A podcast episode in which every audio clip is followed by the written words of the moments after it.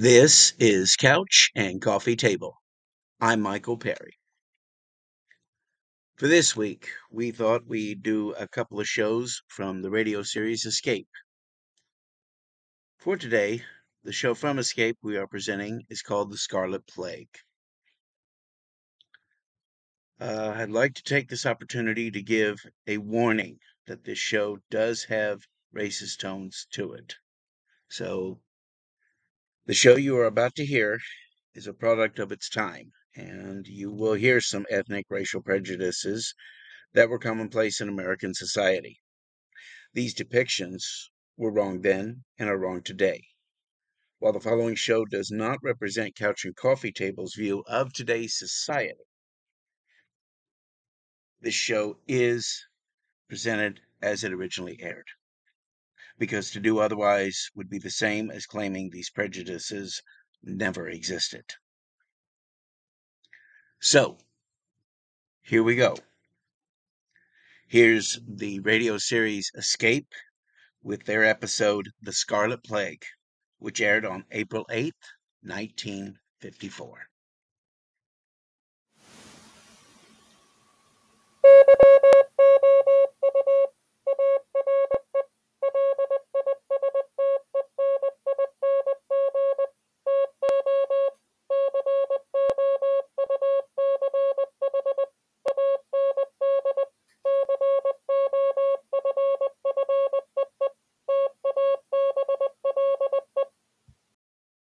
Tired of the everyday grind? Ever dream of a life of romantic adventure? Want to get away from it all? We offer you Escape.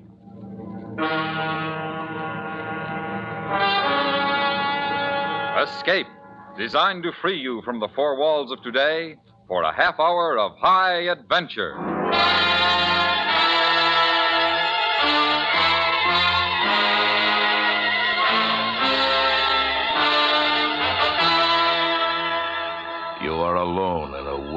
Decay and desolation, looking down on what was once a great city, while coming slowly to meet you, her hand stretched out in greeting to you, is a beautiful girl whose very existence may be the cause of your death.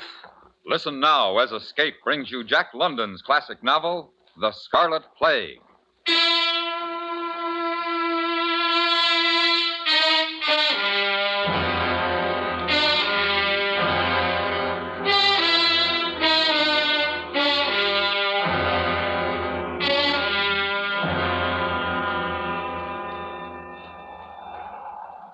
I am recording this only for myself, for my own sanity.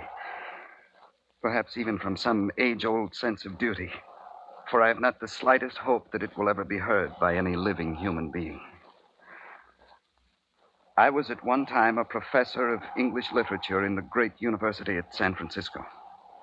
Professor James Smith, a man who believed in reason and intellect, and who abhorred the instincts of animal nature. But that was before.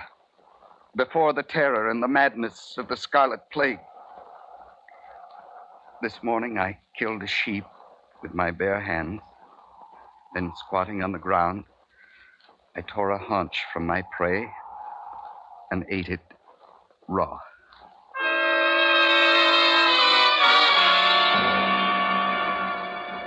It began simply on a Monday morning, as I recall.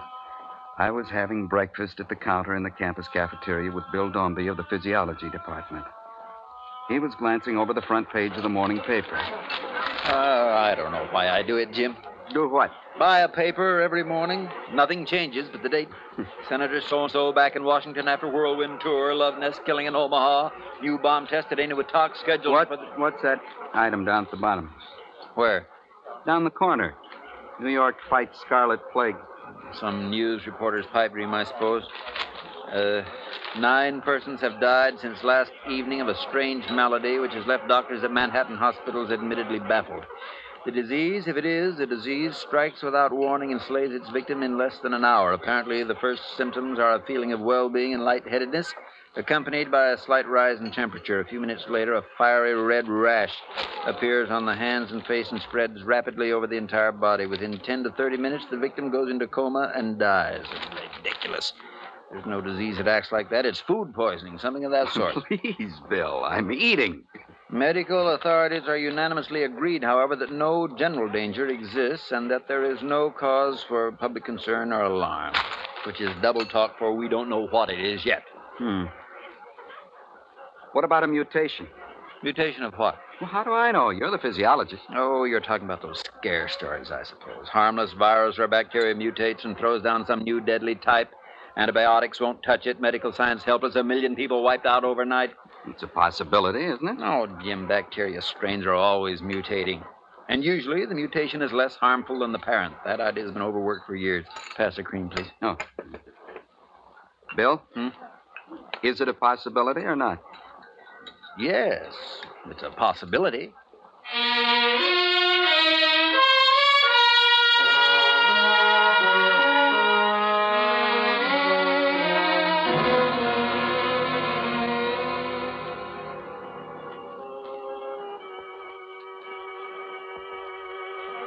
Hey, you're stalling, Jim. That rook's the only piece you can move, and you know it. Don't rush me now. I still got the queen back here. Now, let's see. Hmm. And here is the latest development on the Scarlet Plague. No, the Scarlet The following Plague. statement was I- I- released a few I- minutes ago I wouldn't by move the them if I were director you. of the Bureau of Public Health. Up to this hour, the official death toll in greater New York is 321 persons. In Boston, 94. Washington, D.C., 111. Chicago, 181. Hmm. Medical Spreading like throughout the wildfire, are yeah. working around the clock. It is expected momentarily that the causative agent of the disease will be isolated and an effective treatment prescribed. Meanwhile, stay home and stay calm. We return you now to dance time. Turn it off, Jim. How can it spread so fast? It's hard to tell, not knowing the period of incubation, whether it's airborne, contagious by contact, how long it's contagious before the symptoms show up, not even knowing what it is, in fact. One thing sure, though, something's got to be done fast. I guess we can call ourselves lucky out here. There hasn't been a case reported in San Francisco. No, not yet.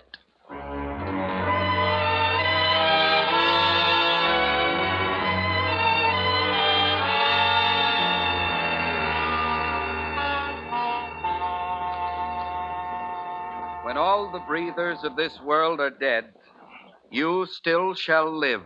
Such virtue hath my pen, where breath most breathes, even in the mouths of men. Now, I did not choose this particular sonnet because of possible contemporary suitability, but because it does, I think, best keynote the transitional phase that later that later appears in the philosophies and the poetic is something wrong back there? Mrs. Smith! Yes, what's the trouble, Miss Look at Baxter? these! It's the Scarlet Plague! Oh, now wait. Now wait. Marley, Everett, wait and give me a hand here.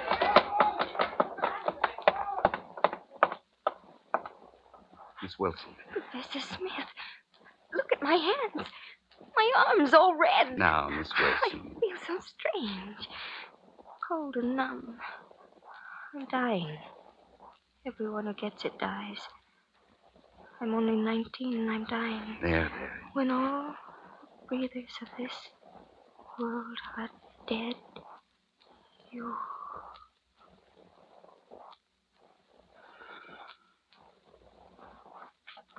Now it's in San Francisco.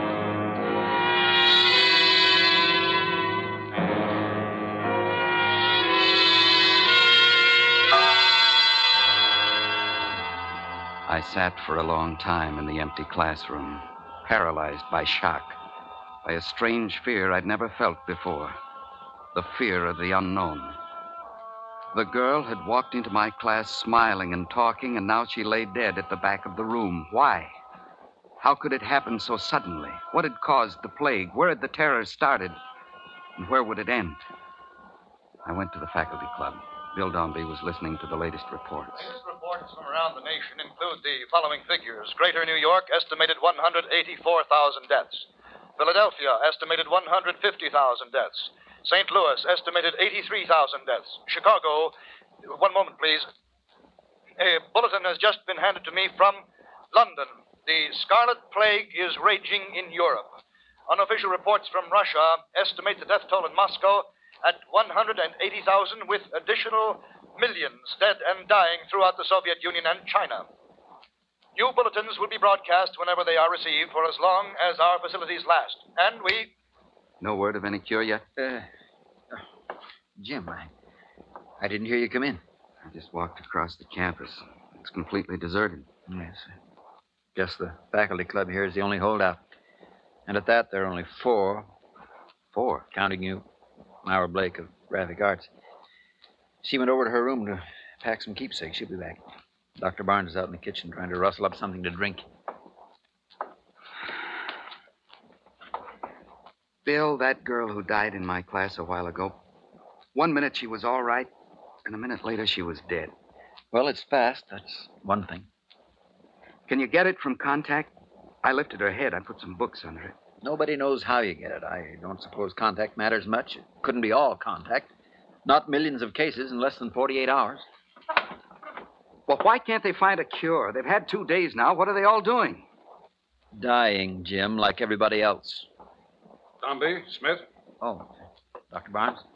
Here. Maybe this will help. Scotch. Why not? There's a whole case of it out there. I think it might be a good idea to keep that radio on.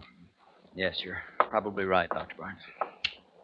Technicians, engineers, they've died by thousands all over the country. How much longer can services like radio, That telephones, issued a few transportation? minutes ago. All conveyances, regardless of ownership or occupancy, are being stopped and turned back at Army control points. Stay where you are. Do not attempt to travel. You are no safer in one place than in another. The plague is everywhere. Repeat, the plague it won't is stop them, though. everywhere. They'll still try to The run. Yes, also anywhere, just as long as it's somewhere else. Not mutinied. Repeat, the Army has not mutinied. It must be getting Statement rough was signed out by there. Edmund C. Dover, Senate member and acting President of the United States, and by the Joint Chiefs of Staff. In a bulletin just handed to me, Johns Hopkins regretfully states that Dr. Theodore von Zwickler, who had earlier announced partial success in identifying the causative agent of the plague, has just died. Though Dr. Zwickler left no notes on his work, hospital personnel continue to. What happened to the lights? I. Power failure, I guess. It was bound to happen sooner or later. There's a flashlight in that desk drawer. I got it. There's a portable radio with batteries in the game room. Oh, let's leave it for the moment, Dr. Barnes. Yes, the liquor sounds better than the news. Well, in that case. Wonder what's keeping Miss Blake. She was coming right back. Hey, wait a minute. Hmm? Where's that light coming from? It's like a fire. Maybe we can see from the windows. Not one fire, a thousand fires. Down there, toward the bay. Berkeley, Oakland, and over in the city. Why? What started them? Oh, Open! Can't you hear why, Jim? Gunfire. Yes. They're not waiting for the plague to do the job. No. They're already out in force. The looters, the maimers, the robbers, people with a hate and a grievance. If it started already, it'll get a lot worse. Oh, yes. It'll get worse.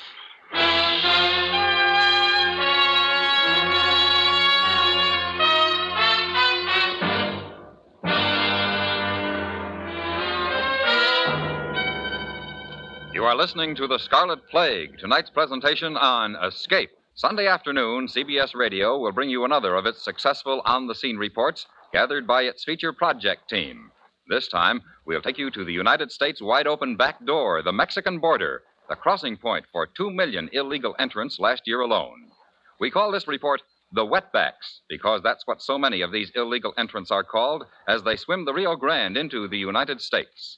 Hear the Wetbacks Sunday on most of these same stations. And now, Escape and the second act of The Scarlet Plague.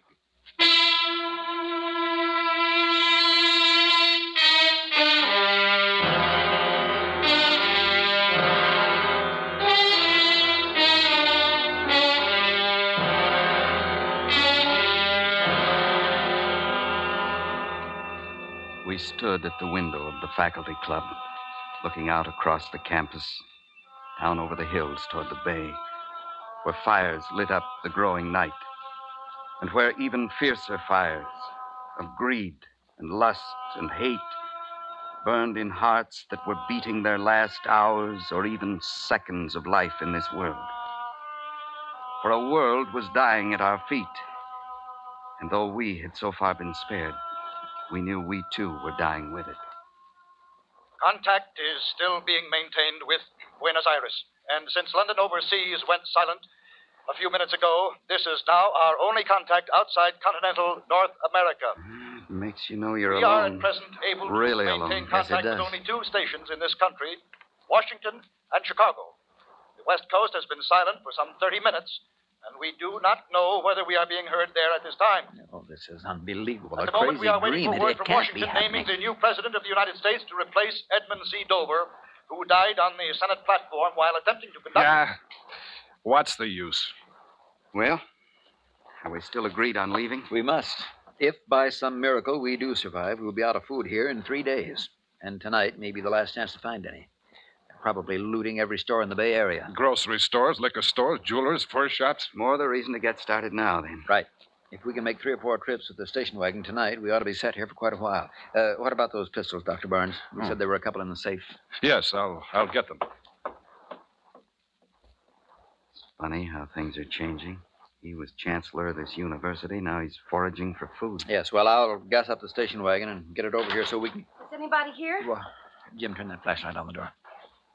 Myra. Jim, thank heaven you're still here. Oh, Dr. Barnes was worried about you, Myra. He just went into the other room. I'll tell him you're here. All right, Jim. I was afraid there might not be anybody here. I was hurrying to get back, and I caught my heel on the edge of the walk and fell. I think I hit my head. Tripped and fell, the whole world dying, and you trip and fall. I guess it is funny. Myra? Bill. What is it? What's wrong? Dr. Barnes is lying just outside. Dead. Oh. Plague? Yes. But he got the pistols hmm, Thanks. Do you know how to use one of these, Jim? in a general way. Well, we'd better get started, Bill. We shouldn't be too long, Myra. You're not going to leave me here alone. Well, she's right, Jim. I wouldn't want to be left alone either. All right. Let's go.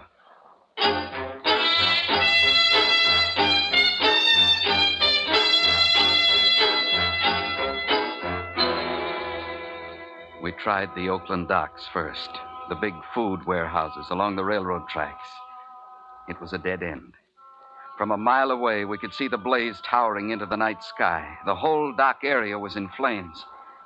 We swung the station wagon back onto the ramp and headed across the Bay Bridge toward the city itself, fighting our way in and out of the jumbled traffic and the terrified crowds on foot, turning and twisting among the dead and dying. Better go back, Bill. This is getting worse every block. Yeah, I know. trying to get a chance to turn around. There's there's an alley there by the hotel. Maybe you can edge in there. It's worth a try anyway. Look out, Bill! Hey, watch who you're bumping into. Sorry? I ain't taking a pushing around from nobody. Not anymore, you understand? I told That's you on I was- account of what I got. You take a look at a 45, wise Oh, guy. Careful, Bill. He's drunk. Look close, and you can see the bullet coming out. Watch now. I bet he saw it all right. I bet he got a real good look at He's me. crazy, Myra. Come on, hurry. We've got to get out of here. What about the other men? We'll leave the car. Come on, out this side. This way, Myra. The hotel entrance. Out of the way. One side. Step aside. All right, come on.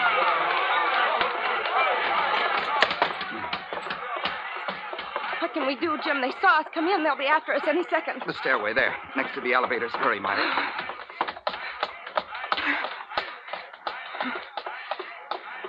Well, Maybe we can find a room, someplace to hide in case they come up the stairs. Try that one, Jim. All right. Full of people. Hey, look! We've got more guests. Sorry. Come on in and live. That's what all of us are doing. Living while we're dying. A party. Come on in. We got plenty to eat, plenty to drink. Fifty pounds of diamonds, tons of money, lots of women, and not a worry in the world. Come on, Myra, let's go. Sore heads? Come on, Lily, open another bottle. Another time. Jim, where can we go? Well, the hotel's about 12 or 14 stories high. The elevators aren't working. I doubt if anybody'd bother us on one of the top floors. They wouldn't have any reason to climb up there. You want to try it? All right, Jim. Let's go.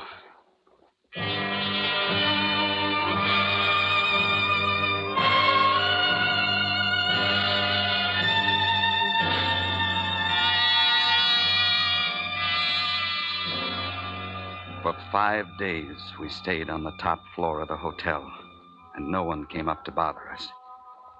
Twice, with pistol in hand, I left Myra in the room and slipped down into the streets to forage for food and supplies. Gradually, over the three days, I saw the mobs diminish, thin out, as the scarlet plague continued to rage unchecked. Then finally, on the morning of the sixth day, I brought Myra down from the room to see what had happened to the city.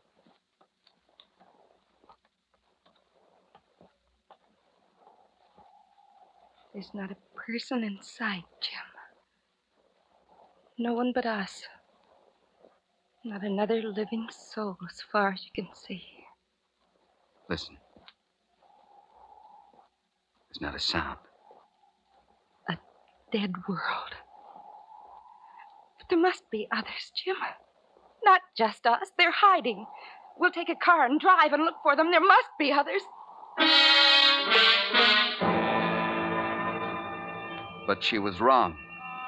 We drove for a hundred miles, all over the city and the countryside around it.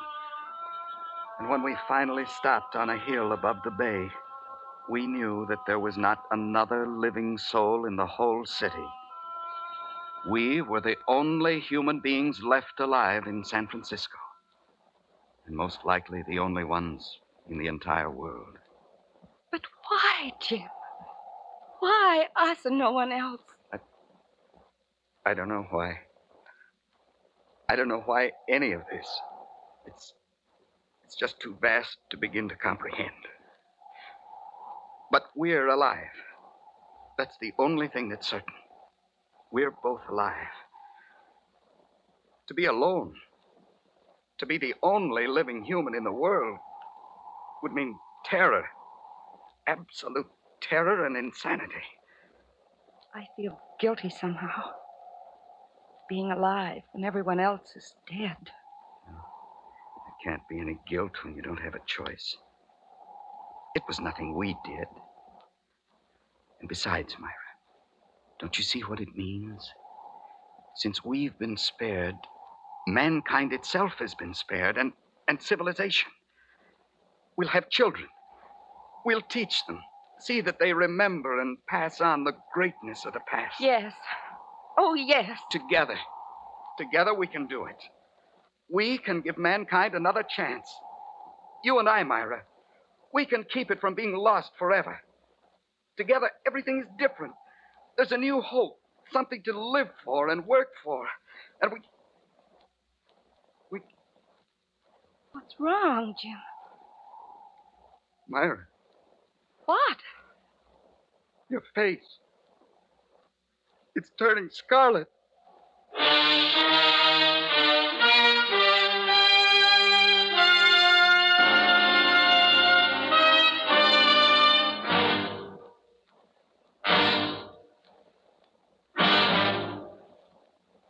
Under the direction of Norman Macdonnell, Escape has brought you The Scarlet Plague by Jack London, specially adapted for radio by Les Crutchfield, starring Vic Perrin. Featured in the cast were Parley Baer, Virginia Gregg, and John Dehner, with Eleanor Tanin, John Larch, Barney Phillips, and Sam Edwards. Your announcer, George Walsh. The special music for Escape is composed and conducted by Leith Stevens. Next week.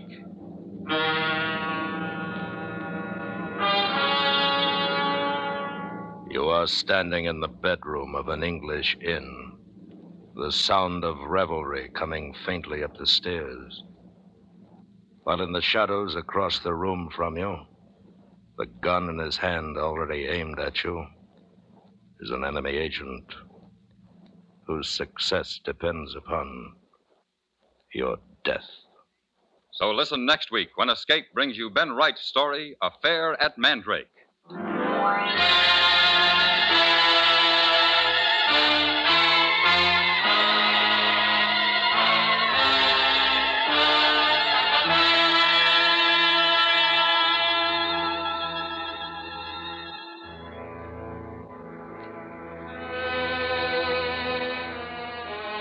Every Saturday evening at the Star's Address, enjoy William Conrad as Marshal Matt Dillon in Gunsmoke. It's a drama of the frontier of America in the 1870s. Authentic, dramatic, and full of the lore that made the American cowboy a part of our national heritage. Remember Gunsmoke, Saturday night. Mr. Keene, Tracer of Lost Persons, is heard Friday nights on the CBS Radio Network.